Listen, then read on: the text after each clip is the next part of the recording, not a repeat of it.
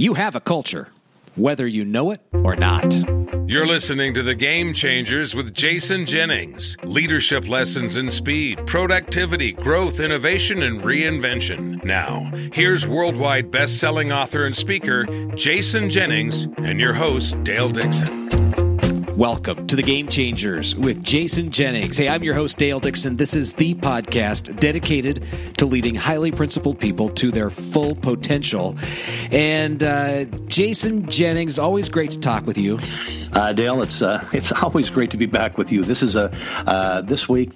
These are a few moments of sanity in an otherwise crazy, intense week. And I was just going to say, we've both had to carve out just this minute opportunity to have a conversation where we can hit the record button and then share it with folks. And uh, all that has gone into preparation for this on my end is wow, we are both running fast and getting a lot done. You'll notice I didn't say we're both busy. Uh, right. You'll have right, to listen to a previous episode to know why. But tell yeah, me about yeah, your week. Yeah, we don't we, we don't say we're too busy anymore uh, because that means your life is out of control. And so we don't we just say we've got a lot of stuff going on. So tell me about this week. Something crazy Uh, this, happened? the, uh, well, it was it was it was very interesting. Uh, this week I had. Uh, in preparation for upcoming speeches and teaching assignments uh, in the manufacturing and retail sides of the business, uh, I had 27 interviews this week um, with CEOs, uh, senior vice presidents, HR heads, business unit heads, and senior leaders. And I asked them all two questions. But before I tell you the two questions I asked them, let me uh, preface it with this. Uh, b- based on all the research for all of my books, uh, I came to a conclusion a number of years ago that the only thing that gives an enterprise any value are its people and the culture. And, and here's the reason why. Anything that any organization makes, sells, produces, or does, someday somebody's going to be able to do it faster, cheaper, better than you. Uh, any other organization can steal your people. Any other company can copy your marketing, copy your advertising. Uh, at the end of the day, there's only one thing they can't take, and they can't take your culture away. And so I believe that culture is ultimately the only thing that gives a business any value. And any company or any enterprise with more than two people has a culture. They either have the culture they want or one exists by default. And we'll talk about that in a bit. But if you don't have the one you want, the one that exists by default is absolutely toxic uh, because what it is, is it's everybody looking out for themselves. So now back to these 27 interviews this week. So I asked these 27 senior leaders two questions. The first question was this What is your culture? I think it's a pretty simple question.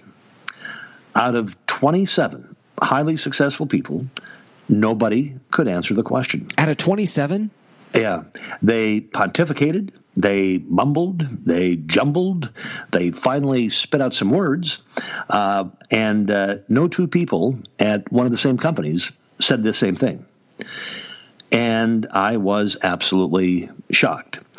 And the second question, I'll light in your lap right now.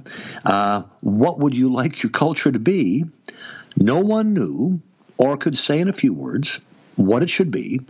And a number of them actually said, you know, we're just too darn busy around here doing what we do for that touchy feely stuff. It's it's not touchy feely, uh, but nature abhors a vacuum, and if you let this go, so what? Yeah, what what is the what's the result when you take that approach to culture? We're too busy. We're too busy for culture. It's Yeah. it's the touchy feely stuff. Um, it's the gather around the campfire and sing kumbaya stuff. Well, what happens is um, every organization uh, has a culture. They either have the culture where they say. This is our culture. This is what our culture is going to be. And everybody understands what our culture is. And the culture is cascaded throughout the organization. And everyone is seen as living the culture. And the culture is constantly celebrated and acknowledged. And you move the organization through the culture. Either that's what you do, or in the absence, the culture that exists is everybody looking out for their own butt. everybody looking out for the, their own selves. And I can't begin to tell you how many times uh, I've done culture audits in company where I've gone around with little index cards and I've just walked through a company and said, uh, take a card, take a card, take an empty card, take an empty card, take an empty card. And uh, here's a pen. I want everybody to write down what the culture of the organization is. And so I'll hand out 15 or 20 cards, maybe decidedly unscientific, but I've, I've repeated this so many times. And, uh, and then everybody hands their cards back in, and I stand and read them, and everybody has a different response. Now, just imagine this, uh, Dale, for a moment. Here's what would happen, and we'll repeat this at the end. But if everybody knew what the culture was, or the culture the organization wanted to have, and in order to do that, you've got to be able to explain a culture in, in, a sentence or two. I mean, it can't be two or three paragraphs because nobody will remember it. Uh, it'll it'll it'll be off target. It'll miss the mark. But imagine if everybody uh, in an organization understood what the culture of the organization was and what it aspired to be. Here's what would happen. One of the things I hear from high-ranking executives all the time is, "How do I gain alignment?" Well, you know, you're asking the impossible.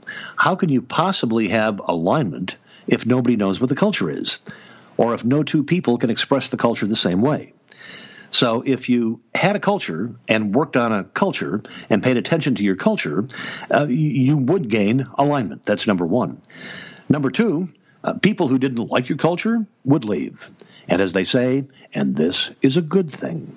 I mean, you don't want people around an organization who don't want to be part of your culture because a culture speaks to who you are, your ethics, your mores, what you're trying to be, where you're trying to go, what you're trying to accomplish for all the stakeholders in the enterprise. So people who didn't like the culture, they'd leave people who identify with the culture would then have a strong emotional attachment to the company or the enterprise, and they would stay and they would be happy. And then at the end of the day, number four, everybody would know the reason for doing what they do. So this is so simple, and I am amazed that in this time, people are not putting the emphasis on culture that should be put on culture. And I don't believe they're too busy. I just don't think they've thought about it enough. And I really think at some point in time, uh, I, I, t- I talk to a lot of investment bankers and a lot of people in equity, and maybe the maybe what it's going to take uh, to have everybody start paying attention to culture is actually, I guess maybe we do, maybe we call it goodwill right now. But let's let's get it on the balance sheet. What is the value of having a culture? Um, when people are analyzing businesses on a, on a financial basis, maybe they have to start analyzing them on a culture basis too, because in the absence of a culture, you've got a toxic one. Everybody watching out for themselves. Let's address the myth that culture is soft, squishy, touchy feely, gather around the campfire, kumbaya?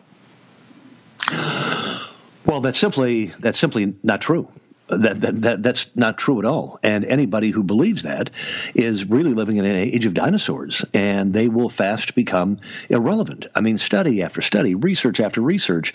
I mean, people now understand that the culture of the organization is, at the end of the day, the only thing that gives the organization uh, any value. Because even if you occasionally lose people, the culture remains intact. I mean, I, I, think it's very black and white. I, I, I don't even think I think we're beyond having to build a case for culture. I think everybody just has to acknowledge two facts. One, we're either going to get the culture that we want, that we build, that we celebrate, that we want to have in the organization, or let it go and let's not pay any attention to culture and know that everybody who labors here is laboring here on their own behalf. They're covering their own backs and their interests come first. I don't believe there's any middle ground. Hmm. So, for that person who's listening and now grappling with this idea of thinking, "Wow, how would I answer that?" and how would the people in on my team answer the culture question? Tell me the story of a clear, concise, easily stated culture that you've mm-hmm. seen mm-hmm. and the impact. Okay. Um, the first one that comes to mind, and I've, I've talked about this, I've, I've written about this company in my books, uh, in a couple of books, and I have, uh, I think I've, I've mentioned Ingvar Kamprad and IKEA uh, on a few episodes. Uh, uh, here's IKEA, uh, the world's only global furniture brand. Ingvar Kamprad, now reputed to be one of the wealthiest men in the world, started out with nothing in Sweden. What whatsoever. And he will tell you he will tell you that they have a culture of not being in the furniture business. And you go, well, wait a minute. What do you what, what, what do you mean we're not in the furniture business? Of course, uh, we're in the furniture business. A culture doesn't speak to what you do. A culture speaks to why you do what you do. And so we always keep coming back to this thing called purpose again. And as Ingvar Kamprad has told me, and will tell anyone, we're not in the furniture business. It's a vehicle uh, that we use, but it's not the business we're in. We're in the business of improving the lives of the many. Rich people don't shop at IKEA. People who want to spend $100,000 decorating a home's interior don't shop at IKEA. IKEA exists to serve the many. Well, when everybody in an organization exists to serve the many, that's eventually it becomes the culture of the organization. So how does it manifest itself? And I know I told you the story once before. Uh, Ingvar Kamprad uh, has um, never flown uh, first class or business class, even when it's been offered to him uh, free of charge, because he thinks he has to sit in the back of the airplane with the many. Ingvar Kamprad doesn't stay alone in a hotel room because uh, IKEA's policy is to have two people share a room because they have to be among the many. And I know I told you this. When Ingvar Kamprad goes to a farmer's market, he goes in the afternoon when the prices are cheaper, even though he's a multi, multi, multi, multi billionaire, because he has to see himself as one of the many. And as he says, the day I stop being one of the many, everybody in the company stops becoming one of the many, and therefore uh, we'll no longer have the organization that we have built. And so it's in uh, it's in turning off lights in offices uh, because you want to be a good steward of resources. It's in working with all of the way it manifests itself is working with all of your suppliers, saying, last year you charged us $75 for this item and we sold it for 110 We want you to be profitable, but can you sell it? Can you still make money and do it for $70 for us this year? And then we'll reduce our price too uh, because they exist to uh, serve the lives of the many what they celebrate most in IKEA or in the IKEA organization is when they can lower prices. They're constantly lowering prices. They lower uh, the profit that the vendor makes. They lower their own profit because they're out on a mission to improve the lives of many. And the end of the day, they know they've got the whole world, and they know they're going to do extraordinarily well. So the, the culture just says everything about the organization. I mean, it spells out what the mores are. It spells out the guiding principles. It's it spells out the collegiality between other people. It's, it spells out the cooperation between people. It, it spells the end of silos within an organization. When and all it takes is somebody has to sit down, presumably, this is the owner, this is the CEO, this is the person at the top, at some point in time, you've got to put a stake in the ground and you've got to say, this is, somebody's got to say, this is going to be our culture. And then be prepared to cascade that through the organization. Somebody's got to step to the front and say, this is what our culture is going to be. I mean, if you want to, uh, if, if, you want to spend time with your trusted lieutenants and uh, your trusted advisors before you introduce the culture to the organization or the words of the culture to the organization, that's fine. But culture is also not something that's got to be processed by committees and studied for six months or 12 months and then come out with a manual on the culture, then you miss the point. Then a person has totally missed the point. And I want to repeat once again, I said at the beginning. I don't care if you're a two man insurance office or a two person insurance office. Anytime you've got more than one person, anytime you've got more than two people, there's a culture. And it's either the culture you want to have and the one you celebrate, or it becomes toxic because you're only looking out for yourself. This is going to sound like a softball question to you. The reason I ask it, I could use one this okay, is, is to go to go deep in the into uh, the how uh, for the person listening, saying, my I, I'm struggling for an answer to the question, and I don't know that anybody in the organization would have the same answer I do. So, who sets the culture, and how do they establish it? It's the owner It's the boss in a department.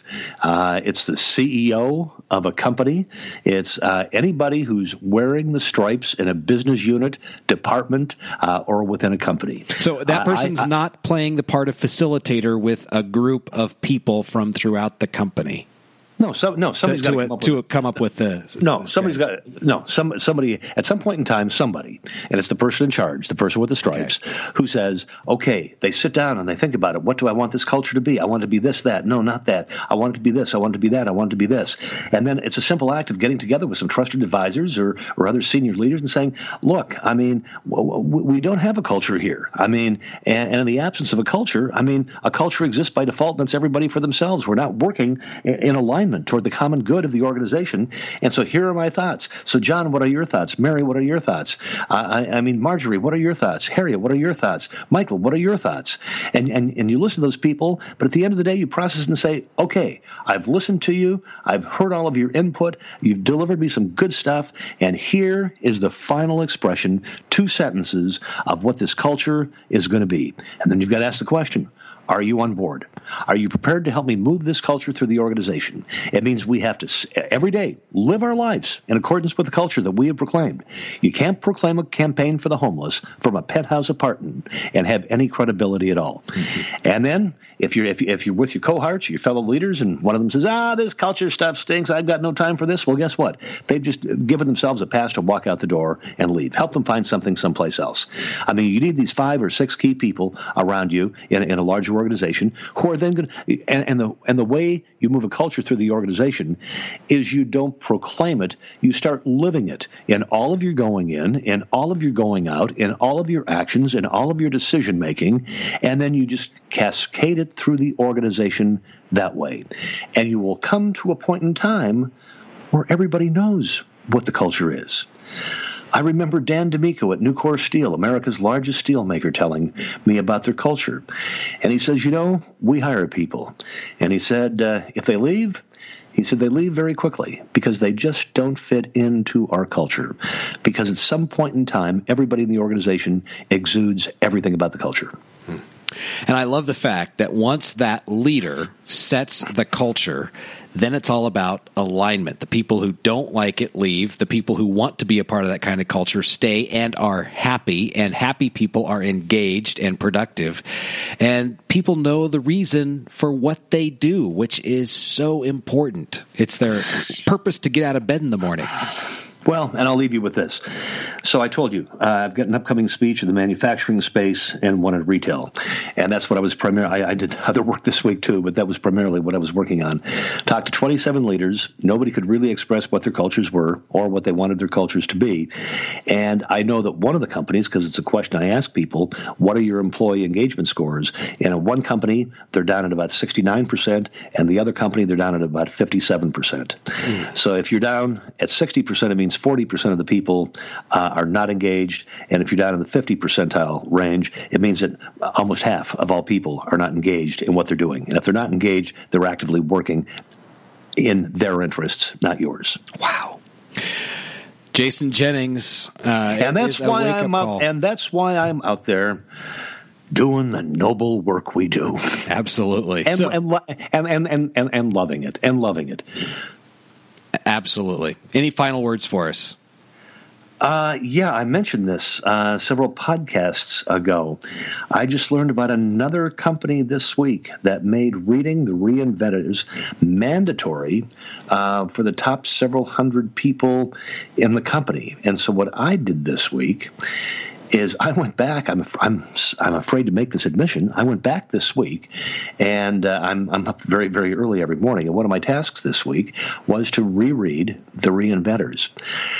Darn it! There's uh, there's some good stuff in there, and it's not me and because I wrote it. I mean, I had a great research team on the book, um, but if you haven't read the Reinventors, uh, as, as, one of the leaders from this company said, it's it's become our Bible. It's become our our business Bible here in the organization. So uh, buy a copy of the Reinventors. Absolutely, thank you. Jason. And the other thing, and the, I'm sorry, Dale. And the other thing is this: if you found this helpful today, if you found this provocative today, if you know of somebody who needs to hear what we're talking about today you know, it's not enough to listen every week and, and make yourself better.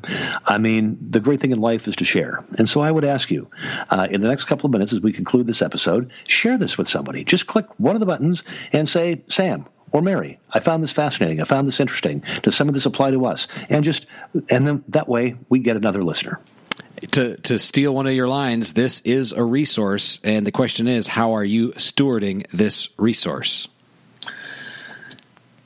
To get the most out of it.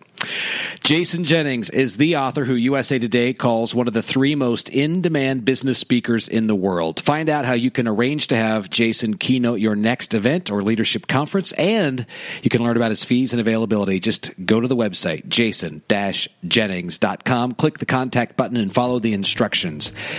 This is The Game Changers, the podcast dedicated to leading highly principled people to their full potential. Grab a hold of your purpose and live it out today.